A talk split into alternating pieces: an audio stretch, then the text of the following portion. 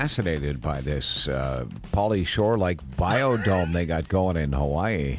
I'd rather spend a year with strangers than watch the biodome. But yeah, so it's it took place in Hawaii and it's six astronauts and I guess it's like a simulation what it would be like to be live in Mars, be on Mars.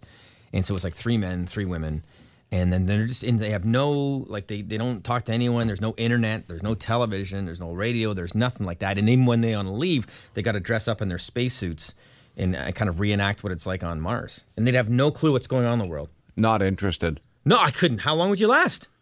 20, 25 minutes? Just tap out. I'm done. I'm not even making it through a sitcom. No, well, no. you don't have a TV, so you can't really time it that way anyway. Like they wouldn't know. Like they would. These six that came out had no clue that Ricky Ray missed three games because of a knee injury. How do you get through? so I life? mean, I was- they- they- they- you, you you can't help but ask, like, how much money would somebody have to pay to, and you lay out that as the way you're going to live for a year? Mm-hmm. Like, I don't know, 10, 30, 40 billion dollars? it's gotta be. It's gotta start with the B because it's uh, you know Johnny said it's Big Brother for scientists. Pretty well. And now, are these people have any chance of going to Mars? That's one thing I haven't found out. Or are these just the tests? They're like the rats.